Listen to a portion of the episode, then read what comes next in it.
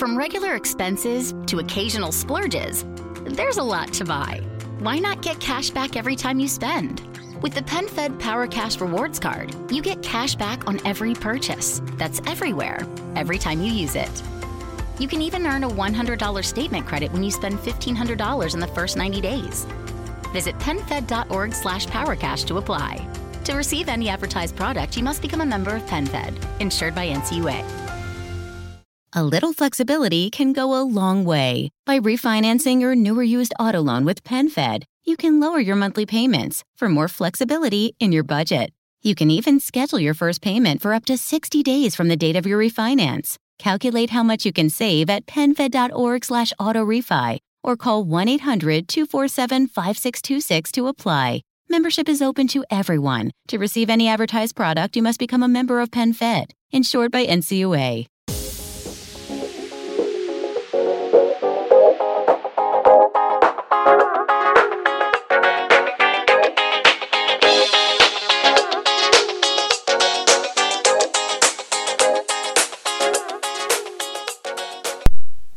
E salve a tutti ragazzi e ben ritrovati in questa nuova puntata del podcast tecnologico di Insta News, puntata numero 103 in cui oggi vi volevo parlare un pochino di ciò che è successo questa settimana nel mondo tecnologico e che ha avuto come protagonista principale Google. Infatti la società americana ha presentato la sua nuova famiglia di prodotti per questo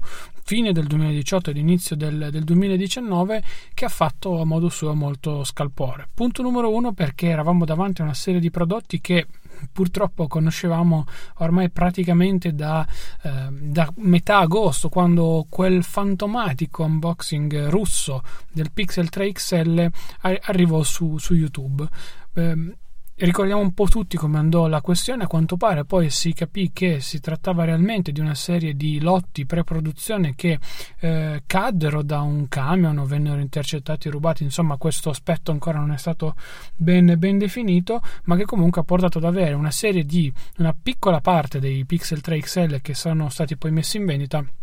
già disponibili in, in, una prima fase. Tant'è che appunto ad Hong Kong se non erro eh, qualche giorno fa la settimana scorsa forse ne avevamo anche parlato adesso non, ricordo così eh, a mente fredda eh, addirittura i dispositivi erano già in vendita. Quindi insomma addirittura in gadget se avete letto aveva già fatto una recensione una prima analisi ancora prima che Google lo lanciasse sul mercato e lo presentasse. Ad ogni modo ricapitolando quello che è stato presentato abbiamo la nuova famiglia dei Pixel 3 che eh, è tutto sommato quella che ci si aspettava, ovvero un Pixel 3 normale con dimensioni compatte, che vi dirò la, verit- vi dirò la verità, sì giusto, mi stavo impappinando, non mi dispiace nel senso che ha un form factor, soprattutto nella colorazione crema, rosa, insomma quella che è. Mi, mi, mi, piace particolarmente tanto, ecco, mentre il modello XL con il notch, su, questo, su questo ne parleremo, ne parleremo abbondantemente secondo me, dicevo col notch e tutta una serie di modifiche estetiche insomma un po' rivedibili ecco. Come ho detto in settimana anche sul sito secondo me il Pixel 3 sarà il prodotto di Google per quest'anno perché l'XL è oggettivamente molto molto brutto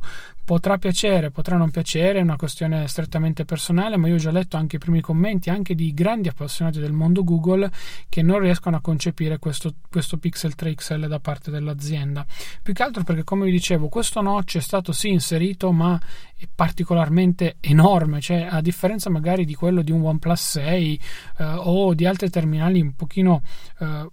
con, con, questo notch marcato, ecco, ecco, questo di Google sembra addirittura più grande e più imponente di tutti gli altri. La cosa, secondo me, non va a vantaggio né dello smartphone né nemmeno della stessa, della stessa azienda.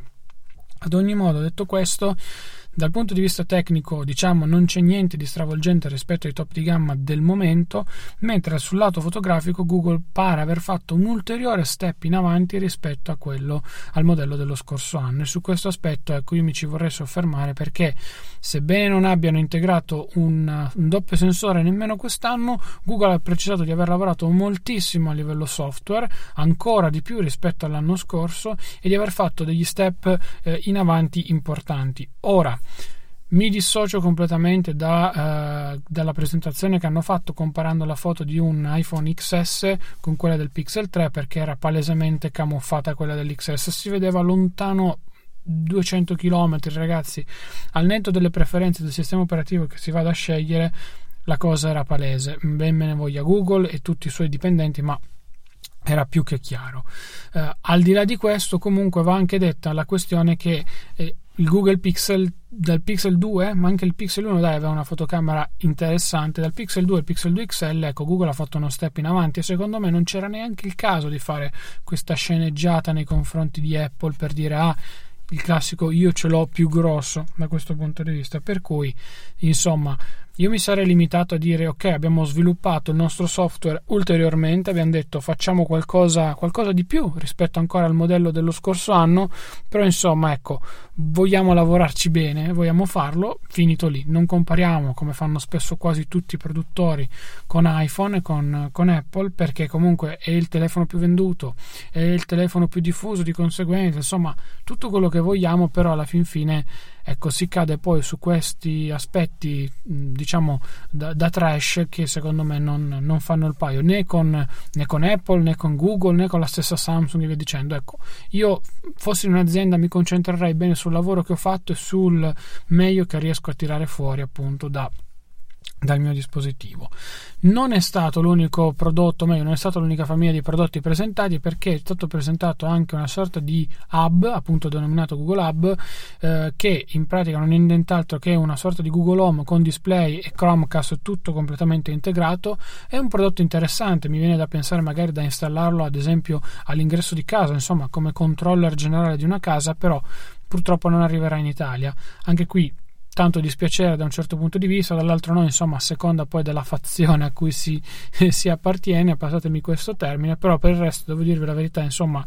un, un, prodotto sicuramente interessante, ma allo stesso tempo meno intrigante secondo me di quello che ci si aspettava, mentre sono molto molto curioso del Pixel Google Pixel Slate un prodotto che reintroduce Google all'interno del mercato dei tablet, diciamo non più Android ma con Chrome OS e che potrebbe facilmente poter dire la sua in quel mercato di nicchia. Mettiamo subito le mani avanti, sono 599 dollari, 79,99 dollari per la penna e altri 199 o 179, adesso non ricordo della tastiera, fa- che fa un ammontare complessivo intorno agli 800 dollari, per cui una cifra importante per un prodotto tra virgolette in beta. Ecco. Io in questo caso non l'avrei chiamato tanto Google Pixel, vi dico la verità, anche se è logico che Google abbia scelto in questa direzione, ma eh, io avrei anche pensato ad una soluzione differente, come ad esempio quella magari di chiamarlo una sorta, come una sorta di Nexus. Se vi ricordate, infatti, i prodotti Nexus erano considerati anche dalla stessa Google come dei prodotti laboratorio su cui sviluppare Android o su cui poterci lavorare. Con l'arrivo poi dei modelli Pixel, quindi della famiglia Pixel, tutto è cambiato perché Google ha deciso di iniziare a fare dei flagship, dei prodotti di punta, dei, dei prodotti di rilievo che invece appunto non poteva fare con il, la famiglia famiglia dei pixel. Questo Pixel Slate, per quanto interessante, per quanto venga dopo il Pixelbook dello scorso anno, insomma è un dispositivo interessante ma allo stesso tempo che forse viene come laboratorio perché le applicazioni di Chrome OS su un tablet e quindi su un display touchscreen ad oggi sono state veramente veramente poche per cui insomma è un prodotto come dicevo prima intrigante anche per alcuni aspetti, non vi nego, forse per la mia diciamo per il mio amore nei confronti dell'iPad mi ci sono un po' affezionato da questo punto di vista e puntavo tanto su di lui, eh, vuoi per tanti mille altri motivi, ecco, non saprei neanche darvene uno un po' più sensato, però mi interessava di più, vi dico la verità, rispetto ai, agli smartphone. Invece poi è venuto fuori un prodotto che sì, magari a livello di UI, a livello di impostazione generale può essere interessante, ma che comunque deve fare il paio. A, con un mercato molto di nicchia, con delle vendite che saranno bassissime e di conseguenza mi aspetto anch'io magari un supporto più limitato da parte di Google. Ho avuto modo di recente di vedere anche dal vivo il Pixelbook dell'amico, dell'amico Giorgio che è stato spesso in trasmissione anche qui con noi e devo dire la verità sono prodotti questi Pixelbook comunque questa nuova categoria di prodotti con Chrome OS molto interessanti si è molto lontani da quello che era a sua volta un tempo Chrome OS e tutte le sue limitazioni ma comunque hanno dei grandi ma nel senso che comunque non vi danno la possibilità di essere, secondo me, operativi al 110% come con un computer. Poi c'è sempre una fase di adattamento, c'è sempre una fase di test, di, di sviluppo, di rotazione intorno appunto ai vari prodotti di quel che è stato e via dicendo. Io, ad esempio, sapete, oggi posso tranquillamente uscire di casa con l'iPad e dire di poter fare tutto quello che mi serve per il mio lavoro, per eh, il mio cavoleggiare anche su internet e via dicendo. Ed è un prodotto di cui farei fatica, diciamo, a, a, che farei molta fatica a lasciare a casa, a mollare, a vendere e quant'altro, molto più rispetto magari a un MacBook o, o, un Mac mini, come nel mio caso, insomma, per giusto riprendere la mia conformazione di, di, di prodotti hardware. Con questi Pixel, eh, o meglio con questa famiglia di Google Pixel legati a Chrome OS e quindi questi computer 2 in 1, chiamiamoli come vogliamo, ecco Google vuole sì entrare nel mercato hardware lato computer, quindi sfruttare un po' la sua capacità di realizzare un, Chrome, un Chrome sicuramente molto prestante, interessante e performante e allo stesso tempo cercare di acchiappare delle fette che magari appunto Apple con i vari iPad o eh, con i Chromebook, quelli un po' più economici, la stessa Google non riesce a, a prendere. È un antagonista del Surface Go, ad esempio, un prodotto su cui mi sto interessando moltissimo nell'ultimo periodo. Ni, nel senso che la categoria è quella, il prezzo bene o male non è troppo differente, però abbiamo da una parte un computer che comunque abbiamo visto essere molto molto interessante, dall'altra parte invece abbiamo un computer che diciamo di contro si è dimostrato essere un po' troppo, come dire, un po' poco interessante dal mio punto di vista. Ecco, questa è una semplice, una semplice opinione personale. Poi per il resto, ragazzi, vi dico la verità, eh, oggettivamente eh, parliamo di un prodotto che in Italia non vedremo, al netto del costo tutto quanto non vedremo perché anche qui Google ha deciso di non importarlo, ma poi allo stesso tempo parliamo di un dispositivo che eh, a conti fatti deve ancora svilupparsi probabilmente, quindi ci dovrà dire la sua sul mercato, ci potrà dire la sua sul mercato probabilmente solo nel corso delle settimane che, che poi verranno dopo la commercializzazione. Cambiamo totalmente argomento, parliamo adesso di Huawei, rimaniamo in questa puntata molto più nel tema Android perché comunque è la settimana del mese delle grandi presentazioni. Questa settimana ci sarà l'arrivo ufficiale dei Mate 20 e dei Mate 20 Pro, due prodotti che praticamente conosciamo ogni, in ogni ambito da questo punto di vista, perché anche di loro, insieme al, al Google Pixel 3, sono state trapelate praticamente tutte le informazioni necessarie per farci capire il design e la scheda tecnica, per cui conosciamo veramente eh, tutto e sono pochissimi dettagli che ancora oggi non, non sappiamo di questi, di questi smartphone. Dal mio punto di vista, devo dire la verità, ehm, è un prodotto il Mate 20 Pro che un po' come l'anno scorso probabilmente arriverà col grande blasone mediatico poi, che poi rimarrà in auge per quel mese, 20 giorni dopo la presentazione e poi rimarrà nelle mani solamente di chi lo ha capito e compreso fino in fondo piuttosto che della grande massa. Ecco perché Huawei Ricordiamo, lo scorso anno il Mate 10 Pro è stato eletto da tutti come uno dei migliori terminali Android del momento, quindi dell'anno scorso tutto il finale del 2017, salvo comunque poi essere un dispositivo che eh, non abbiamo visto in mano a tantissime persone, è sempre rimasto un po', un po' di nicchia, un po' come tutta la famiglia dei Mate. Eh, da questo punto di vista c'è stato un salto anche per Huawei perché anche il Mate 20 Pro tendenzialmente anche in Italia supererà il il muro dei 1000, dei 1000 euro, quindi così come il Note, così come l'iPhone e via dicendo, Huawei si è voluta allineare anche a livello di prezzo. Presumibilmente dovrebbe essere 1079 o 1099 in Italia perché a conti fatti eh, con le sterline dovrebbero essere intorno alle 899 per il Mate 20 Pro, quindi cambio attuale sarebbe intorno ai 1020 euro. Aggiungeteci, aggiungeteci tasse e tutto quello che ne consegue e facilmente si arriverà a 1079 o 1099, salvo poi vedere magari qualche sovrapprezzo ulteriore da parte di Huawei che magari noi non avevamo nemmeno ipotizzato o chi lo sa magari una base di partenza a 999. Ad ogni modo, in settimana su Amazon c'è stato addirittura in super offerta il Mate 10 Pro, che comunque rimane un grandissimo terminale, a ben 399 euro. Questo vi fa capire un attimino in un anno quello che succede agli smartphone di, di Huawei deprezzamento incredibile, si è visto anche quest'anno, forse un po' meno magari su Amazon con il P20 Pro, però insomma ragazzi c'è, c'è una bella di, differenza di, di, prezzo. Dopo un anno si è perso a listino e quindi a prezzo, tra virgolette, quasi. Um, così concorrenziale si è perso parecchio e siamo nell'ordine dei, di quasi dei, dei 600-700 euro perché comunque nei mercatini usati si può rendere tranquillamente intorno ai 300 euro insomma andare a investire tutti questi soldi su un Mate 20 Pro per carità sarà un prodotto sicuramente interessante intrigante e tutto quello che vogliamo però ecco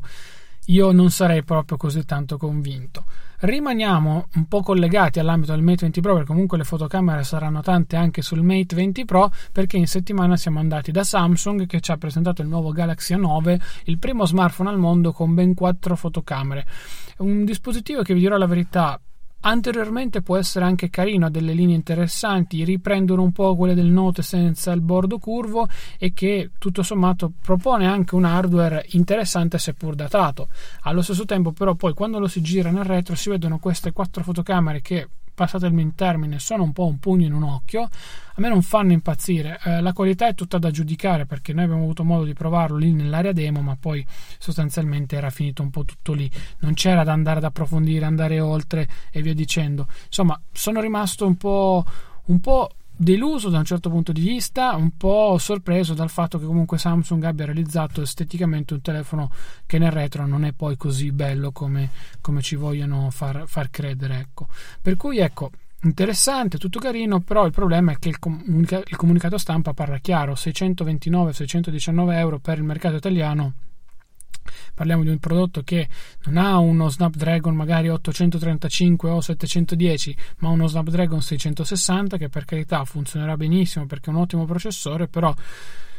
con tanta tecnologia fotografica dietro, ma alla fin fine, ragazzi, parliamo di uno smartphone che deve conquistarsi il mercato, non può arrivare a quella cifra folle, secondo me, così, punti, punto parten- come punto di partenza per tutti. Ecco, anche perché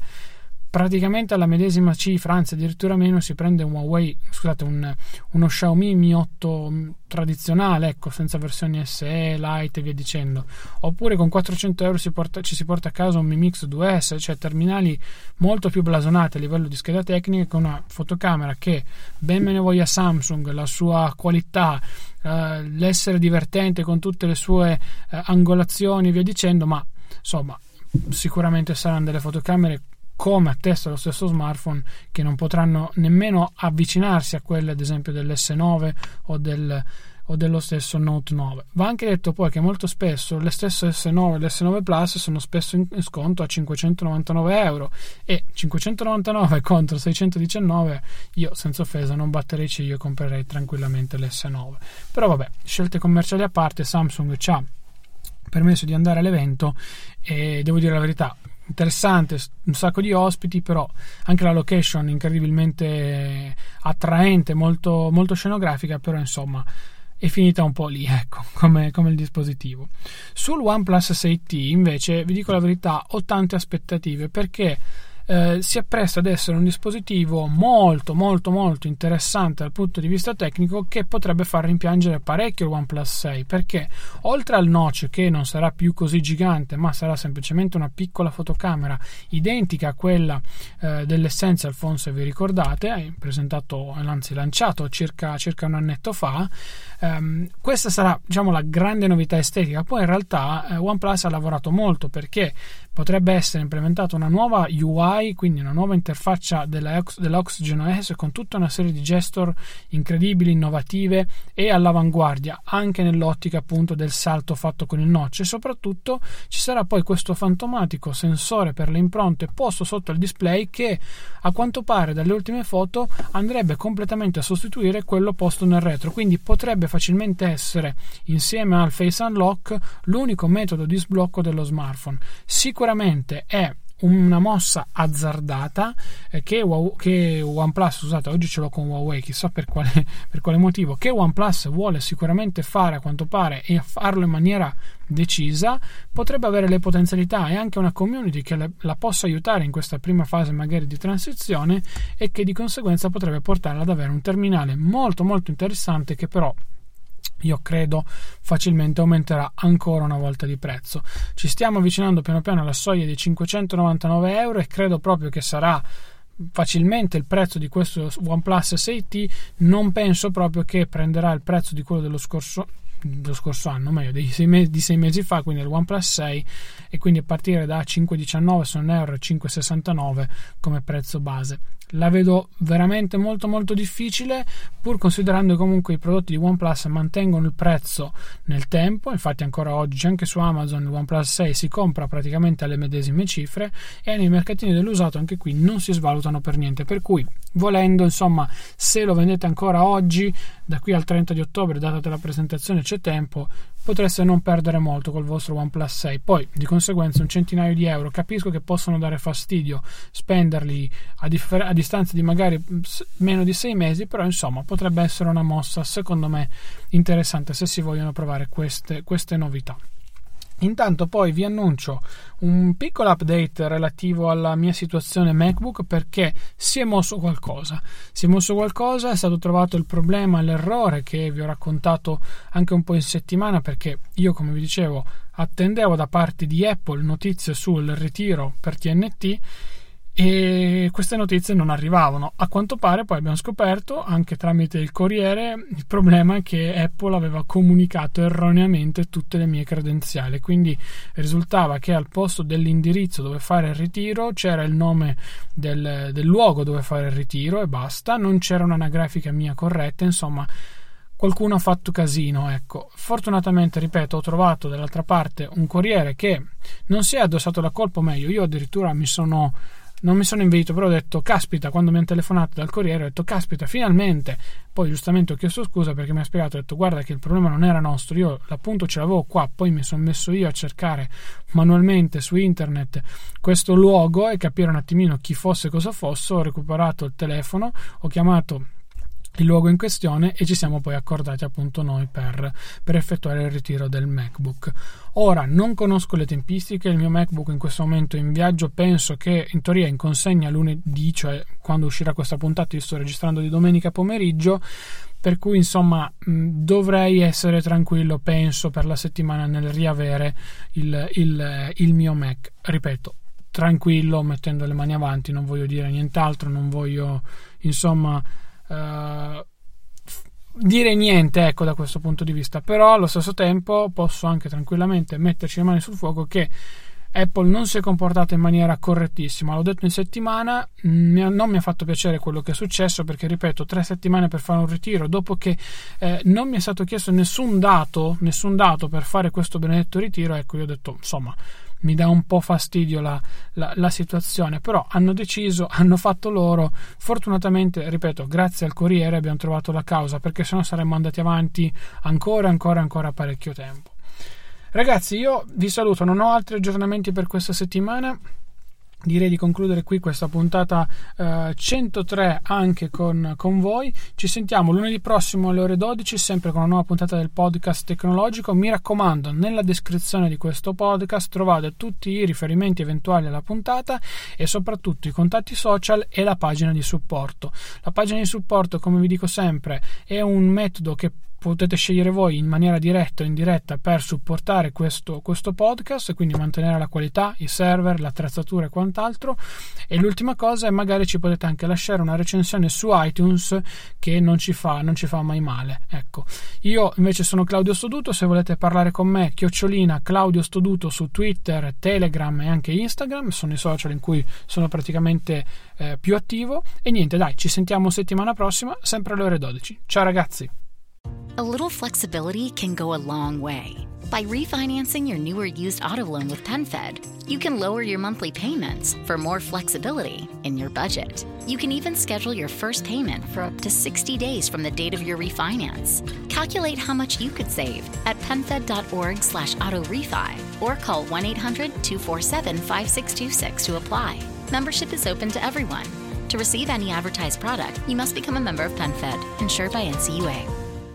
A little flexibility can go a long way. By refinancing your newer used auto loan with PenFed, you can lower your monthly payments for more flexibility in your budget. You can even schedule your first payment for up to 60 days from the date of your refinance. Calculate how much you could save at penfed.org slash auto refi or call 1-800-247-5626 to apply. Membership is open to everyone. To receive any advertised product, you must become a member of PenFed, insured by NCUA.